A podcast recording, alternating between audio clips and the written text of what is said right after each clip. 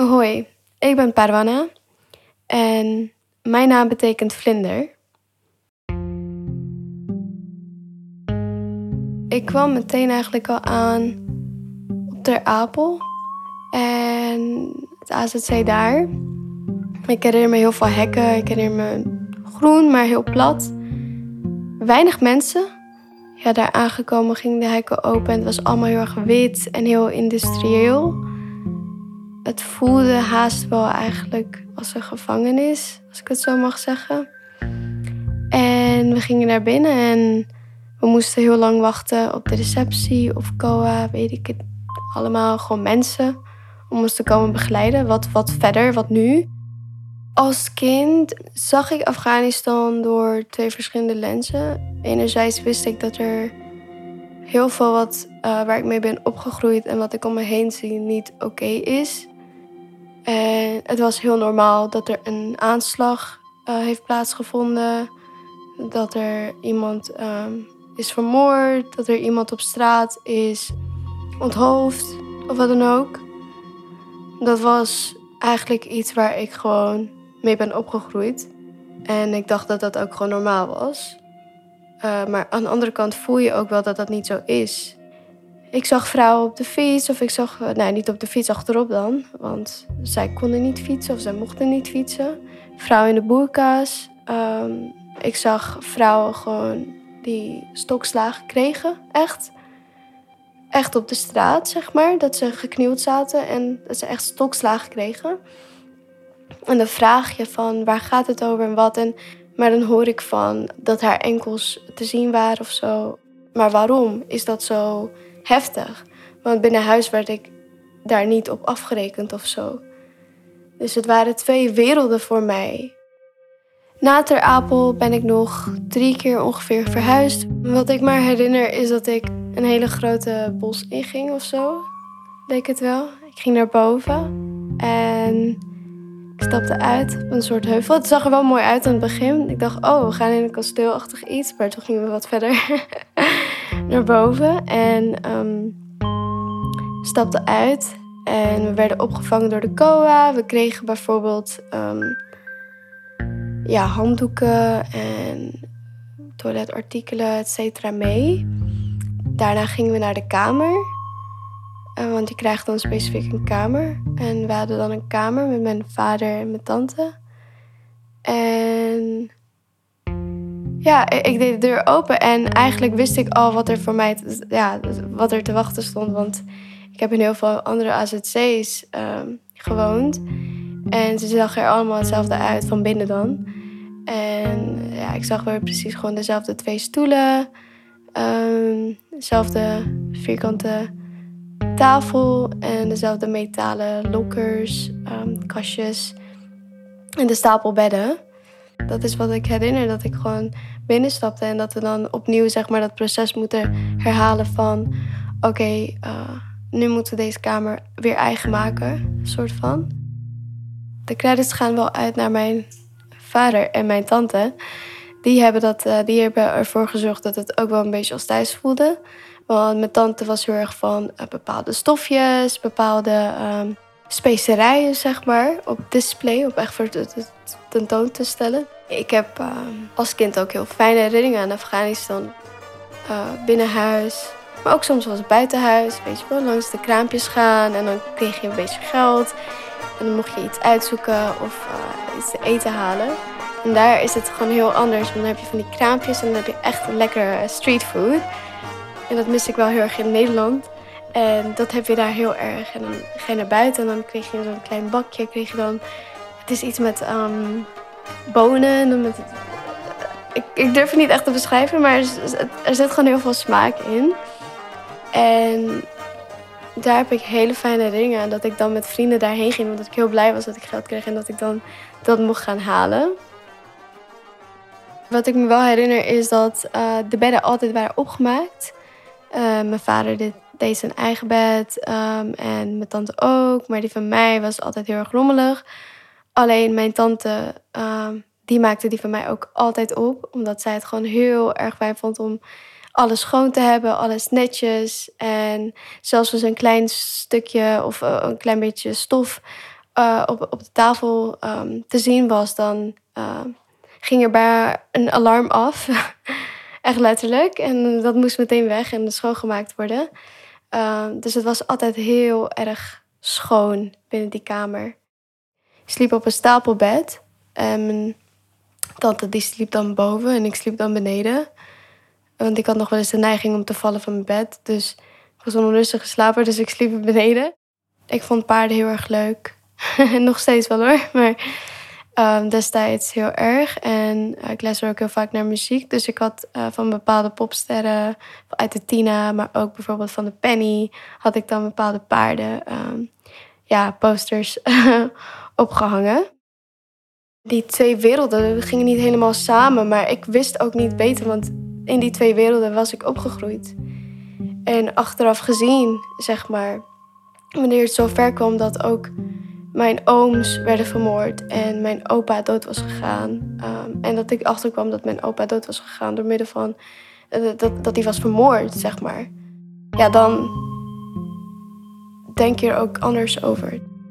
Op een gegeven moment zei mijn vader, we moeten gaan. hij had iets ontvangen, brief, dergelijke. En uh, er was niemand verder thuis, behalve mijn tante en mijn vader. En ze hebben gewoon ingepakt wat ze kon inpakken. En ik ben gewoon meegenomen en mij werd verteld, we, ja, uh, we komen snel terug. Of in ieder geval, mama komt snel terug. Want ik zei, waar is mama dan? Um, ze van, kom snel terug, we gaan even hierheen en dit en dat. En ik ben gewoon meegegaan. Ik vond het wel leuk om ergens nieuw ja, te bezoeken. Ik had gewoon dat heel nieuwsgierige zat in mij. En, en ja, ik besefte natuurlijk niet dat een, wat voor een reis dat zal nog zijn. Ja, ik herinner me wel een foto. Dat was specifiek dan echt met mijn vader eigenlijk. En toen ik heel klein was. En ik was aan het drinken uit een sapje, zeg maar. Was ik aan het drinken. En mijn vader had me op zijn... Nou, niet op zijn schoot. Hij was me aan het tillen. Opgetild. Ik had helaas geen foto van mijn moeder. En dat is achteraf weer moeilijk geweest. Want dat zou heel erg hebben geholpen. Ik weet nog dat het was in de gang, zeg maar, dat ik uh, voor het eerst Monique en Elke tegenkwam en leerde kennen. En ze waren bezig met knuffels aan het uitdelen. Ze kwamen mij tegen en ik zei van hoi. Ik had hen verteld meteen van ik heet Parwana en mijn naam betekent vlinder. Vroeger was ik daar heel erg trots op of zo, weet ik niet. Ik vond het heel erg leuk dat ik een vlinder, ja, dat ik vlinder heette. En toen raakte ik aan het praat en Monique was heel erg geïnteresseerd en Elke. En we waren gewoon leeftijdsgenoten. Dus toen ging ze mee en ik ging ze eh, mijn kamer laten zien.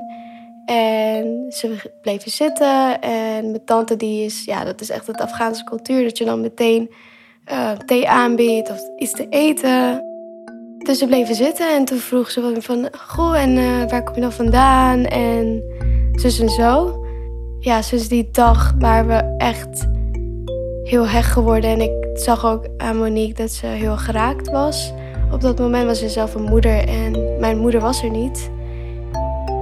Daarna herinner ik me gewoon dat we heel vaak gingen afspreken en dat ze me ook hadden meegenomen naar hun huis. En zij hadden heel veel paarden. Dat vond ik heel erg leuk. Ik mocht er ook op rijden. Uh, en ze hebben me ook geleerd om een klein beetje zeg maar, om, paarden om paard te rijden. En ook in mijn reis naar Nederland toe heb ik ook een gedeelte over de bergen echt heen uh, met paarden gereden. Um, en ik vond dat heel erg leuk. Maar mijn tante en mijn vader en iedereen, de rest van de mensen die er ook waren, die gingen dood. Of nou ja, niet dood, maar niet letterlijk, maar van de angst, zeg maar die waren voornamelijk heel erg angstig op die paard. Het was ook donker en het was op de bergen. Je weet niet, steen of wat dan ook, dat je struikelt. Maar ik besefte me dat niet. Die gevaren die er voor me lagen als kind. Ik zat op die paard en ik was gewoon heel erg blij. En er was iemand achter mij en die zei van, je moet dit zeggen en dan gaat die paard heel snel. En ik bleef dat maar roepen. En ik bleef maar gieren van, ja, gewoon blijdschap. Omdat ik op die paard aan het rijden ben en hij gaat zo snel. En mijn tante naast mij was gewoon aan het huilen. Ehm, omdat ze zoveel pijn had. En ik zei nog tegen mijn tante, niet huilen, het is leuk. Maar ze hoorde me niet. Ja, ik weet niet. Het was gewoon chaotisch. Maar ik herinner me wel dat ik gewoon die paarden heel erg leuk vond. Toen ik hier naar school ging, dat was in AZC zelf. Dat was voor het eerst dat ik naar school ging überhaupt. Dat ik eerst letters begon te lezen, echt daadwerkelijk. Dat ik echt boeken kon openen. En mijn juffrouw merkte dat ik best wel snel was daarin. Zij heeft ervoor gezorgd dat ik uiteindelijk naar een school kon buiten de AZC. Dus echt naar een Nederlandse school, zeg maar. Naar een basisschool met allemaal ja, Nederlanders. En daar heb ik dan ook echt daadwerkelijk mensen leren kennen die hier gewoon zijn opgegroeid en hier zijn geboren. En wat ik me herinner is dat zij heel erg nieuwsgierig waren naar mij. Uh, in het AZC komen we steeds natuurlijk vluchtelingen tegen. Uh, maar die kunnen je niet zoveel vertellen over het land zelf. Dus ze zijn zelf op de vlucht en ze zijn zelf in afweging en afwachting. En de Nederlanders, daar, daar was ik heel erg benieuwd naar. Van, hoe is het nou hier? Heel dichtbij had je een groepje mensen die dan activiteiten gingen organiseren voor de kinderen hier. Een van die activiteiten was bijvoorbeeld ook tekenen, schilderen, etc. En daar leerde ik ook een man uh, kennen. Het was een uh, beetje een excentrieke man, heel kunstzinnig. Had altijd wel iets van een um, schilderpenseel ergens in zijn hand of achter zijn oor. Grijze haren, maar verder heel erg lief. en hij gaf mij ook mijn eerste schilderset. En dat was ook als een soort um, ja, afscheidscadeau. Want ik liet hem weten dat ik wegging en dat ik uh, naar huis mocht. Want we hebben een verblijfsvergunning gekregen. En toen had, mij, toen had hij voor mij speciaal um, een schilderset gekocht en dat gegeven. Omdat hij vond dat ik uh, ja, creatief was en dat ik daar heel veel mee kon. Ja, eigenlijk heb ik die schilderset nog steeds. Zit gewoon in mijn kast, in mijn kamer. En ik gebruik hem ook zelfs nog wel eens. En ik ben ook sindsdien heel erg veel gaan schilderen. Ja, ik, ik vond het altijd wel leuk om te tekenen. Ik tekende heel vaak vlinders. Typisch. Maar um, ja, en, en, en dat schilderen kwam dan ook heel erg omdat hij... Ja, ik weet niet eigenlijk. Dat kwam heel erg onbewust, denk ik wel. En hij had me die set gegeven en ik dacht, ik ga hiermee aan de slag. En het was heel erg rustgevend voor mij. Ik moest heel vaak zeg maar de brieven vertalen. Niet alleen van mijn vader of, van mijn tante of van mezelf binnenkwam, maar ook van andere mensen in de AZC. Want ik stond bekend op degene die dat heel goed kon. en op een dag kreeg ik een brief binnen. En het was van de IND. En mijn vader zei, Perwana, kom. Want ik weet niet zo goed wat hier staat. Dus ik ging dat lezen. En um, er stond min of meer dat we, dat we mochten blijven in Nederland. Dat we een verblijfsvergunning zouden toegediend krijgen. En dat vertelde ik aan mijn vader. En hij, kon niet, hij moest huilen, trouwens. En ik moest niet huilen, maar ik was wel heel erg blij.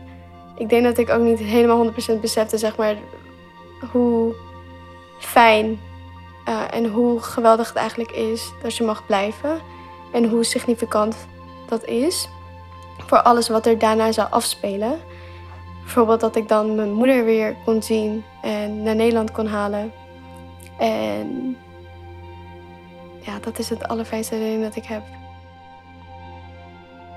Ja, ik voel me geen vluchteling meer en ik beschouw mezelf ook niet meer als een vluchteling. En ik zeg eigenlijk ook nooit meer dat mijn naam Vlinder betekent. maar ik schilder nog wel. En zo heb ik laatst een schilderij gemaakt van een naakte vrouw met vlindervleugels.